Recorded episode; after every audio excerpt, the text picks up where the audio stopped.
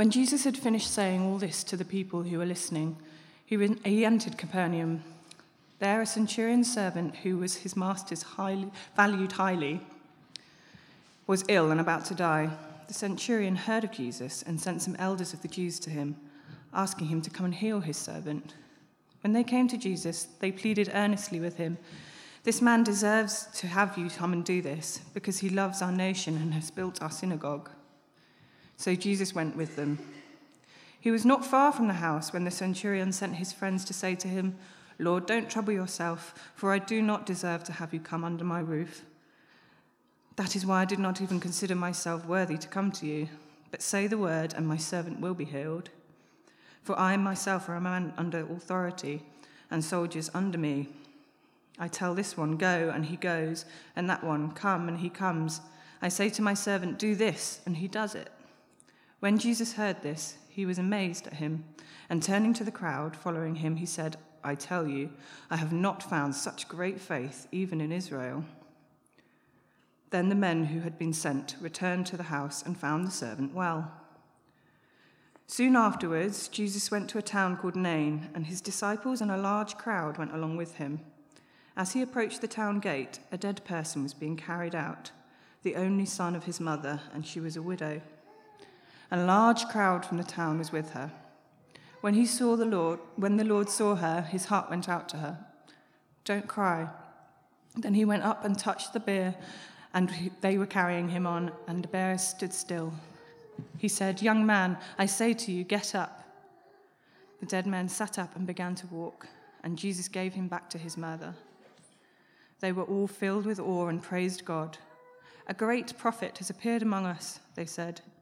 God has come to help his people this news was about Jesus. This news about Jesus spread throughout Judea and the surrounding country.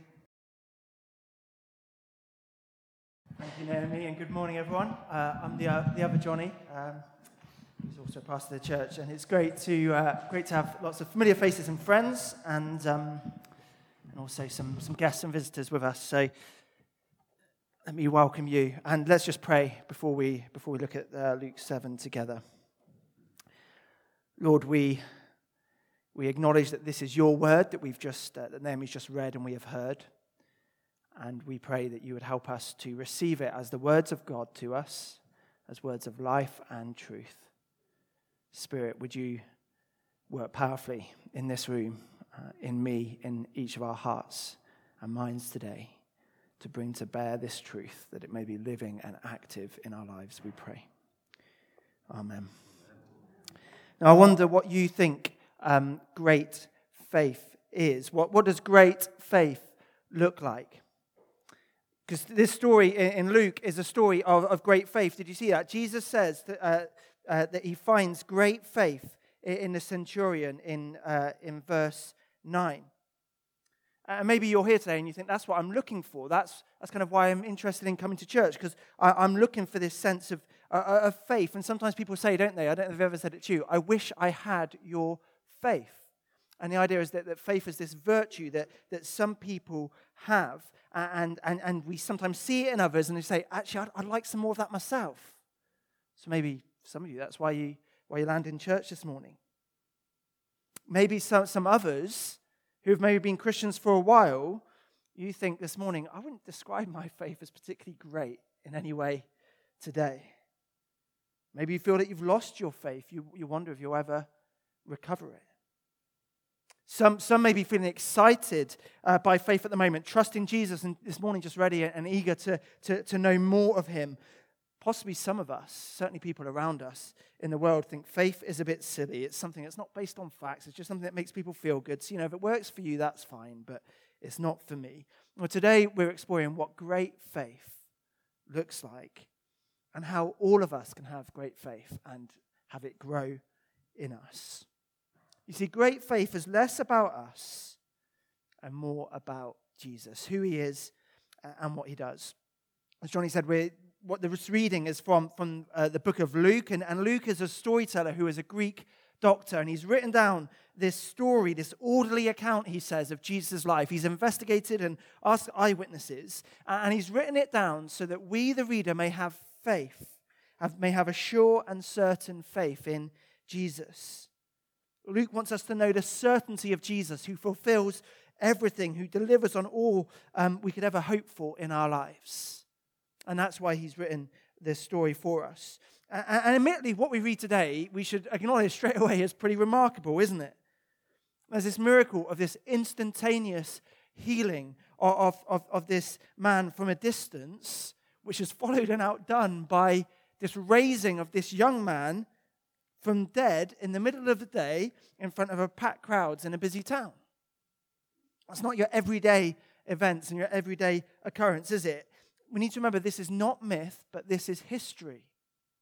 It's not myth, but it's history. It's real people, real places, real time. You could get on a plane, and in a few hours, you could be in, in these towns and in these places and visit them. And Luke, who writes this, and others at the time, are well aware that this kind of stuff does not usually happen. Greeks, Luke is a Greek. Greeks are famous for their reason and their evidence, aren't they? And that's why Luke has written this stuff down, because it is out of the ordinary. But as with all of Jesus' miracles, we need to see that they, they point beyond themselves. So rather than just, just looking and seeing the miracles, we need to see through them like a window to, to see what they show us about Jesus and about the world uh, and about us. It's really interesting, actually, when you think about what actually happens in what we've just read, how amazing and remarkable it is, how little attention Luke actually gives to the prestige moments of the two miracles. Actually, so much of the story, so much of the narrative is focusing on this centurion and this, this widow. And so we're going to tap into their experience and, and follow Luke's lead there. This, this is how the Bible describes faith uh, more generally elsewhere in Hebrews. Faith is confidence we wouldn't often say that, would we? But faith is confidence in what we hope for and assurance of what we do not see. It is confidence in what we hope for in, in, in, a future that is coming. And it's being sure, being sure about things that we do not see. And, and you see, so often faith looks like a deep assurance of who Christ is and what he's doing, even though the stuff we can see around us in life, everything that's so evident to us, looks like it's not going to plan looks like it's not going, it looks like it's falling apart. Everything we can see looks a mess. And faith amidst that is an assurance who Christ is and what he's doing. And, and today we're picking up the threads that we've seen throughout uh, the book of Luke, these threads of, of, Jesus' great authority and his radical compassion. Uh, and Luke's kind of pulled and weaved them through the story so far. And they're here again in, in this text and in these stories, we see how the authority and the compassion of Jesus lead us to faith and a more confident faith in him. How his, how his authority and his compassion give us hope for the future. How his authority and his compassion give us an assurance of his unseen work in the present. And that is what I think what you might call great faith. It won't feel like great faith. It won't feel like you're flying high. Often it will look very ordinary on the surface, but that is what I think we see is, is great faith. So here's the first thing in, in the story of the centurion. Uh, this is the main idea. Jesus has great authority. So we approach him with, with humble faith. Or if, if, like me, it's easier, just fewer words. Authority equals humility. Jesus' authority equals our humility we're in the middle of this ministry tour of Jesus around north, northern parts of Israel that Luke's t- taken us through, through chapters 4 through 9. And Jesus, last week, we just finished this big sermon that we've been in for a long time, and he heads to this town of Capernaum, and, and he's been there before. Uh, we were back there in chapter 4. And when he was there before, the crowds just flocked to him. They queued up uh, down the road outside where he was for hours. And, and the people who were queuing up were those who had, who had sicknesses and illnesses and, and, and, and, were oppressed by demons. And they came to Jesus to be healed and to be set free and to be liberated. So Jesus got a bit of a name in this place. And in this town, there's a Roman centurion who lives there. He's the, the Roman army officer who commands over 100 soldiers. Now, he's in Capernaum in the same way that Russian commanders are in eastern Ukraine today. Okay? He's there as, as, as, an occupier. This is the home of the Jews, but the great Roman Empire occupies and rules, and the centurion is the representative of the, of the empire there, of this foreign superpower that's ruling over the people. So you, you've got to see that he's not going to be the most popular guy in town, you would think. I mean, he's doing all right for himself. He's making his way in, in, in the Roman army up, up the ranks, but, but he knows he's an outsider as far as the Jews and their religion are concerned. And he's not one of God's chosen people. In fact, he's the enemy at this time of God's chosen people. And this centurion has, has a problem. He is most reliable and his most uh, highly valued employee is properly ill. And, and, and he's so ill uh, that he's basically on his deathbed. And he's worried that he's going to lose him. And he can't imagine that because he relies on him. He's his most valuable employee. He, he, he keeps things together.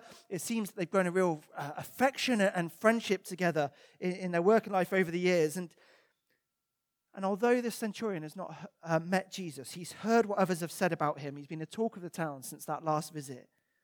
And so the centurion makes a plan, right? I'm going to grab the situation by the scruff of the neck. I'm going to send local Jewish le- religious leaders to Jesus to ask him to come and heal my servant. That's interesting, isn't it? Why does he send the local Jewish leaders? And why do they go, given he's this Roman occupier in, the, uh, in, in, in, a foreign land? It's like Ukrainians today running around to help a Russian commander with, with their needs. It just seems strange, doesn't it? But, but Luke tells us why the Jewish elders gladly go and do his bidding. Because as far as they're concerned, they found a good Roman in the ranks. Verse 5 he's sympathetic to them. He's um, to the Jews, he's sympathetic to their nation and their religion, uh, and he's even built a local synagogue for them out of his own pocket. So he seems to care greatly about them, and, and they seem to, to like him. So, so the Jewish leaders go and they persuade Jesus look, this man deserves Jesus. He deserves for you to come and help him.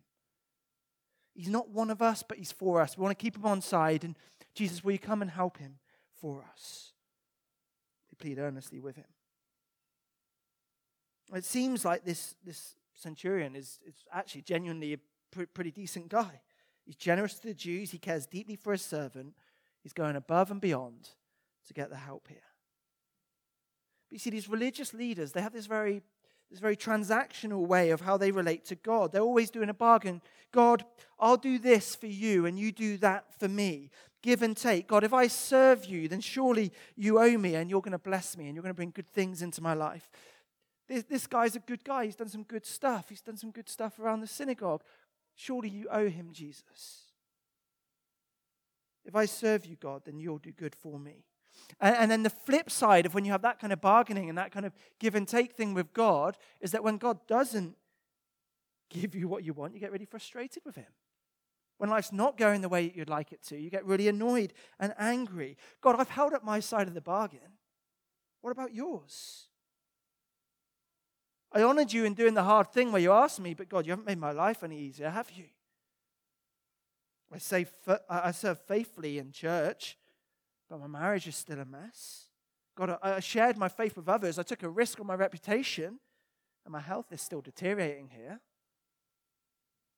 Is that the way of life and of faith? Well, no, it's not, just to be clear. And it's the, the non religious guy, the outsider, who gets it. This centurion, you see, the elders think he deserves Jesus' help, but the centurion does not share the same assessment. Look at verse 6. He sent them to go to Jesus, and then before they've come back, he changes his mind. He thinks, What have I done? And he sends some friends with this message to Jesus. He says, Lord, don't trouble yourself. I don't deserve to have you come under my roof. That is why I did not even consider myself worthy to come to you. See, we, we now see why he sent the Jewish leaders. He didn't think of himself as worthy to even approach Jesus. She thought, well, I, I better send his, his own people, maybe he'll listen to them. Maybe they will, uh, maybe he'll be inclined to, to hear them. See, this is a man of great authority. This is a man of great power. This is a hardened military man, and yet he's humbled before Jesus that he's never even met. He's humbled before him. He's heard of him. He's heard what people have said about him. He says, I'm not worthy. I don't deserve even to approach this man. Actually, when he sends his friends, they call him Lord on, on his behalf. It's a mark of respect and acknowledgement that Jesus, you're greater than me, you're above me, and, and I owe some allegiance to you. He knows he's not deserving. And he doesn't know this out of a place of like self loathing or self hatred or introspection. No, this is a humility that is born of faith. So humility born of faith. So actually, he goes on in verse 7 but, but say the word, Lord, and my servant will be healed. For I know how authority works. When you have authority over something, you speak and it happens. Your word is powerful. If you have authority, you speak and it happens. Uh, and he's saying, Jesus, I, I, I know and I believe that you have authority over the sickness. So you say the word, and the sickness is gone. My servant will be healed. See, here the centurion gets it so right. Faith is not a bargaining tool with God. It's not us deserving something. It's not impressing God enough so he owes you, developing enough virtue or goodness so God gives you something. No, this centurion, his faith is recognizing the witness of others, what others have said about Jesus as legit, acting on that in your own life uh, uh, uh, and letting the belief go to work in your own life and acting it out in the way that he approaches Jesus, acknowledging Jesus' authority, and in that confessing his own unworthiness. That is what faith is. And this kind of humble faith, this kind of bold faith, what it does is it brings before Jesus your needs and your troubles and your desires, and, and you seek his gracious work in them. It's just bringing stuff to Jesus. But also, I think what we see in the centurion is it's trusting Jesus beyond what he does in this particular situation. I didn't feel like the centurion, this is a test for Jesus. Jesus, you want my faith, you want my belief, you want my trust, then you've got to pass this test. You've got to, you got to, you got to do this. If you heal my servant, then I'm good with you, Jesus. If you don't heal my servant, I'm done with you, Jesus. I get the impression that the centurion had a faith that went deeper than his current circumstances. A faith that brought his circumstances to Jesus, and yet a faith that trusted Jesus beyond what he might do in this particular situation. But of course, Jesus is very gracious here, and he does, he heals his servant from a distance. The centurion's friends return home and find the servant well again. Now, as, as amazing as this miracle is, as I said before, the focus here is less on the miracle itself and more on the relationship of Jesus and the centurion. And verse 9 is key for that, that Jesus is amazed at what he finds is such great faith in this man. Such great faith that he doesn't find amongst his own people. In fact, in the stories of Jesus' life, there's one other time where Jesus is amazed in the same way, and we read of him being amazed like this. And that is at the lack of faith amongst his own people in his hometown. But this outsider's faith, this person who you wouldn't expect to get it, this outsider's expectancy and humility causes Jesus to marvel. Not even amongst the people of God has Jesus encountered faith like this. And so, our main life lesson from this story is that it clarifies for us the kind of faith that brings us to Jesus. And it's not what we think of. When people talk about faith today, so often they, they, they think of it as blind and unthinking belief in spite of all reasonable evidence. They think of it as a very private thing. And it's subjective and it has no impact on, on, on, on, on life, uh, really, beyond just kind of making you feel a bit better inside. People think of it as something that's private and so it has no relation to others or how you treat or interact with others or what you think of others. It's okay for you to have faith as long as it doesn't uh, spill out in any way. Uh, or others, uh, other times people would say, actually, faith just makes people really proud and, and look down at other people. Or in every one of those ways, the centurion demonstrates it's actually the complete opposite of what people think. It's built not necessarily on what we personally see, but it's built on the reliable witness of others what others have seen and, and, have witnessed to. And for us, that's what's recorded in the Bible these, these eyewitness testimonies of Jesus, who he is and what he's done. And, and also, our faith is built by the, by the stories and the testimonies of, of others around us in the church as, as, as, as we see and they share with us what Jesus is doing in their lives. Our faith doesn't stay private, it doesn't stay merely just personal and, and cloistered in a small corner of life. But the centurion shows us that faith is something that goes to work in life. It's not just like a special interest or a hobby that's one stream of life, but it changes all of life and is acted on and reshapes life in public as well as in private. He shows us that faith is, some, is an acknowledgement of Jesus' authority and his power. And so it keeps us humble and it keeps us hopeful. Knowing that if I get in on this, then anyone can get in on this because it's what Jesus gives to us. This is, this is the example to us in the centurion of a great faith.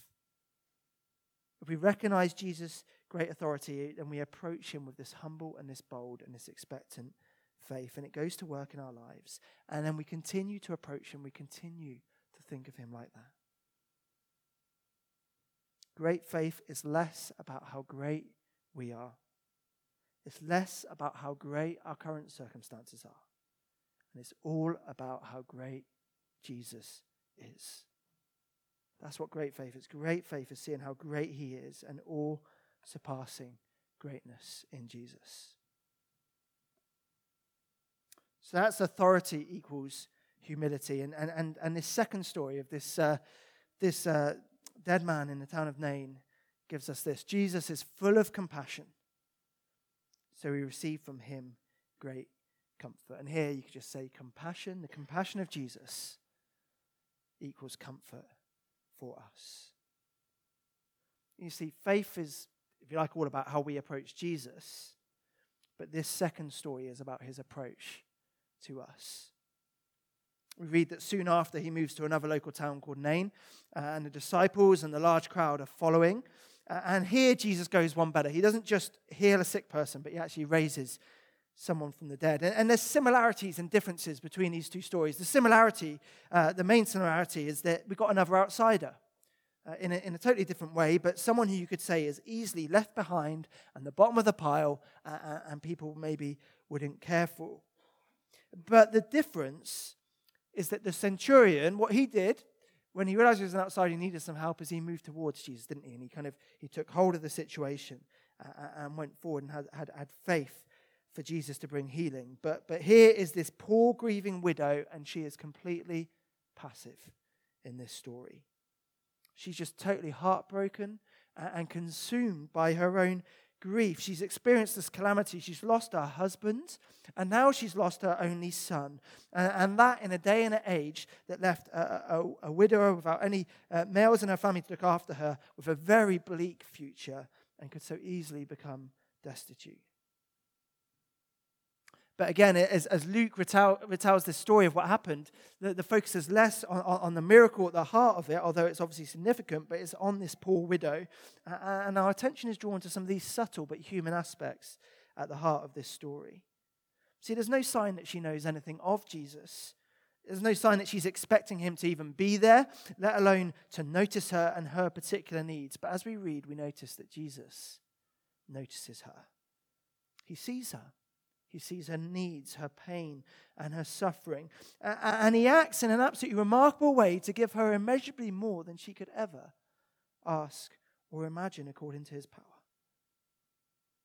see how very public it is. It's like, um, it's like being by the bull in the middle of the bull ring on a Saturday afternoon where it's just absolutely heaving, people going in every direction. Okay, the town gate is one of the busiest places in town, and, and Jesus is coming into the town with this large crowd of, uh, of his disciples, and, and he's probably quite excited followers, wondering what he's going to do next. And coming out of town from the other direction it is this other large crowd, but they're not so excited, are they? This is a funeral procession uh, and the pallbearers are carrying this open coffin, uh, uh, uh, and, and the mourners are following along.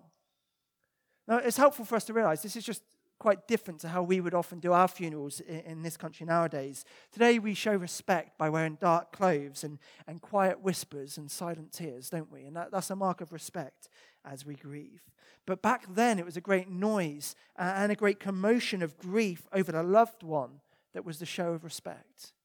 So, so the family of a loved one would hire musicians to play a dirge, and, and you could hire these professional wailers to, to kind of wail these, these, these really sad songs uh, and make a great noise. You put your, your grief and your pain on display for all to see. And that's how you show your respect for the loved one that you've lost. And so, with that in mind, verse 13 is, is really key for us. When the Lord saw her, and obviously, he saw her grief and her pain. It was so on display. His heart went out to her. And he said, Don't cry. His heart went out to her. He, he had compassion on her, a deep stirring of his heart that drew him toward her in, in, in love, that, that pulled him near out of kindness and love and, and compassion. The people of the town had come alongside her in her grief. There, there's a great crowd of them with her in, in, in, at, the, at this funeral, and they're showing great love there. But they couldn't do anything about this situation for her. But as Jesus moves towards her, he can. And he says, Don't cry. Don't cry. If you think about it, that's pretty much the most mean thing you could say to a grieving mother by her dead son, unless you're about to do what Jesus is going to do. Her son is very dead. Everyone knows it. They've all rocked up to the funeral. Everyone can see it. He's been carried on this open coffin through the streets. And yet, with a touch and a word in front of this massive crowd and, and with this mother standing right there, the one whose voice is all authority and all compassion, he says to him, Young man, get up. And the young man gets up out of death in an instant. And, and he sits up and he begins to talk. And it's almost as if for him nothing happened. He just had an afternoon nap. It's absolutely amazing. If the healing of the centurion servant was, it was impressive, then like, this is next level stuff, right? You might be tempted to think, well, back then people were gullible, weren't they? Maybe was some kind of magic trick or something, easily taken in. As I said before, they know that people are not raised from the dead. Luke knows that as a Greek doctor. That's why it's so newsworthy and astounding. Think of the number of witnesses that are in this busy scene in the middle of the day in, uh, in the busiest place in town. Luke was writing this just 25 years later. Loads of them would still been around and still living. They could have corrected the record so easily. And yet they didn't, and they couldn't. But see just how Jesus concludes this amazing event. Verse 50. I just love this line. And Jesus gave him back to his mother. And Jesus gave him back to his mother.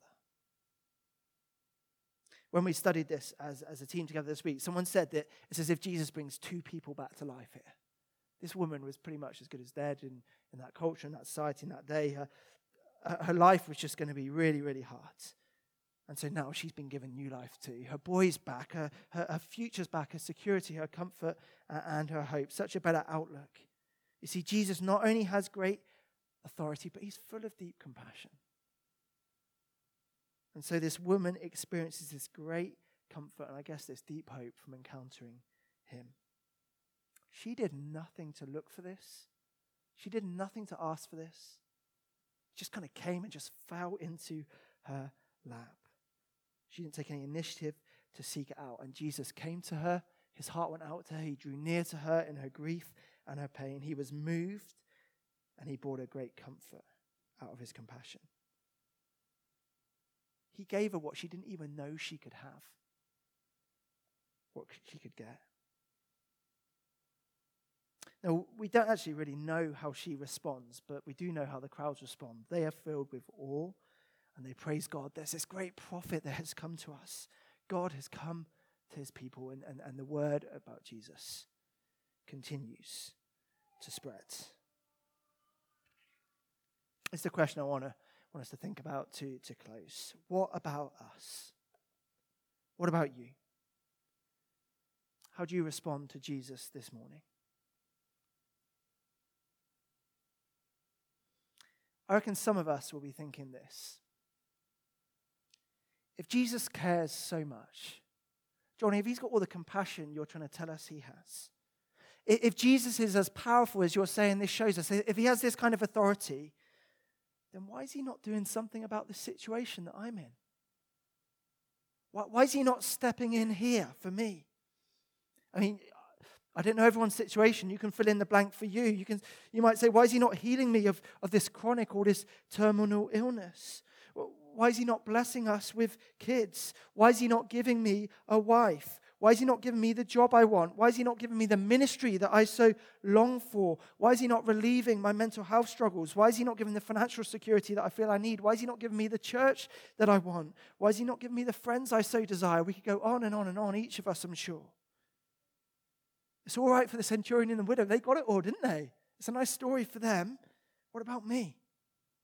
What's Jesus doing for me. Listen, if you're not thinking like that today, then I think there'll be times in life, many times in life, when you will be. You'll be thinking and feeling those things if you're honest with yourself. It's much easier, isn't it, to have great faith when things are going well, when, when just blessings are rolling into life. But what about when it's falling apart? What do these stories have for us when we have to walk through various difficult situations that are unresolved, unchanging, weeks into months into years, and, and we're still walking through? Well, I've, I've been wondering this week why Luke put these two stories next to each other. They didn't happen next to each other, they weren't in the same place. He's placed them together in his orderly account.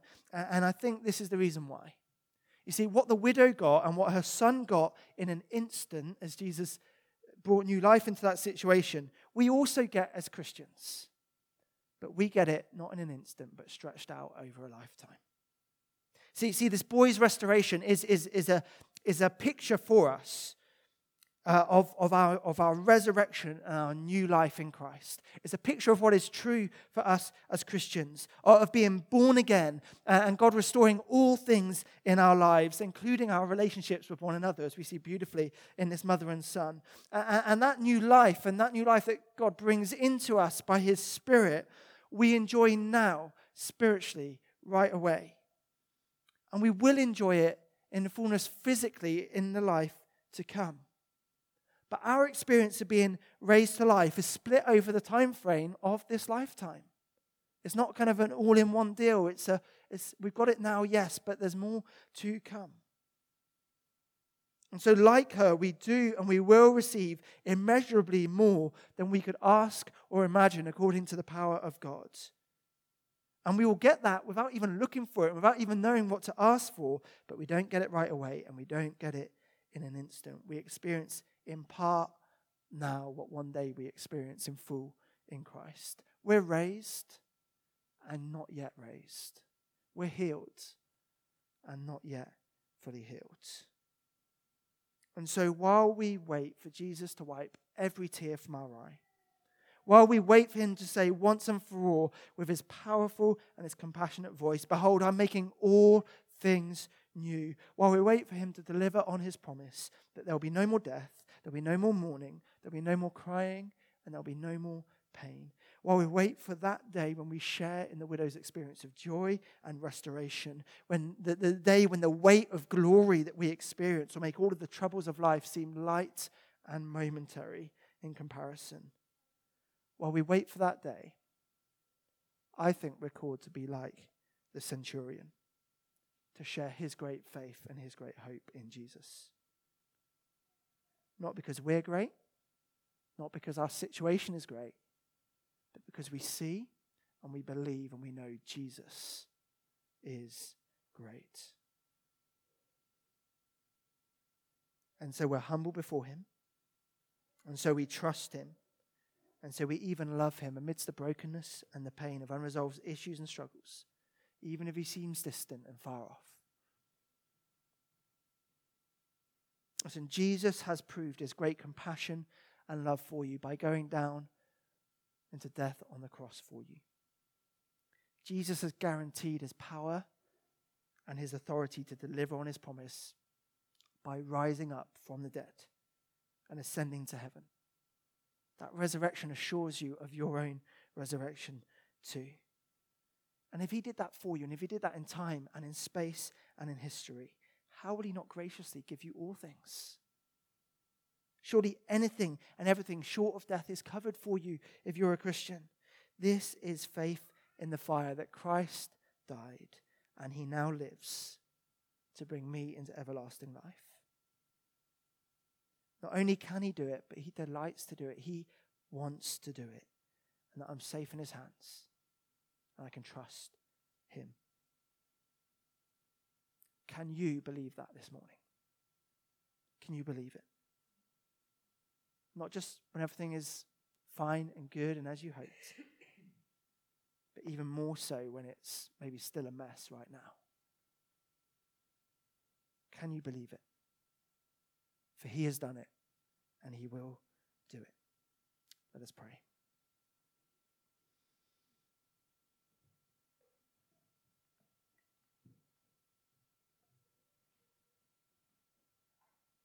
Jesus, you are you're full of such power and authority over illness and sickness and, and even death, which assures us of your power over all things.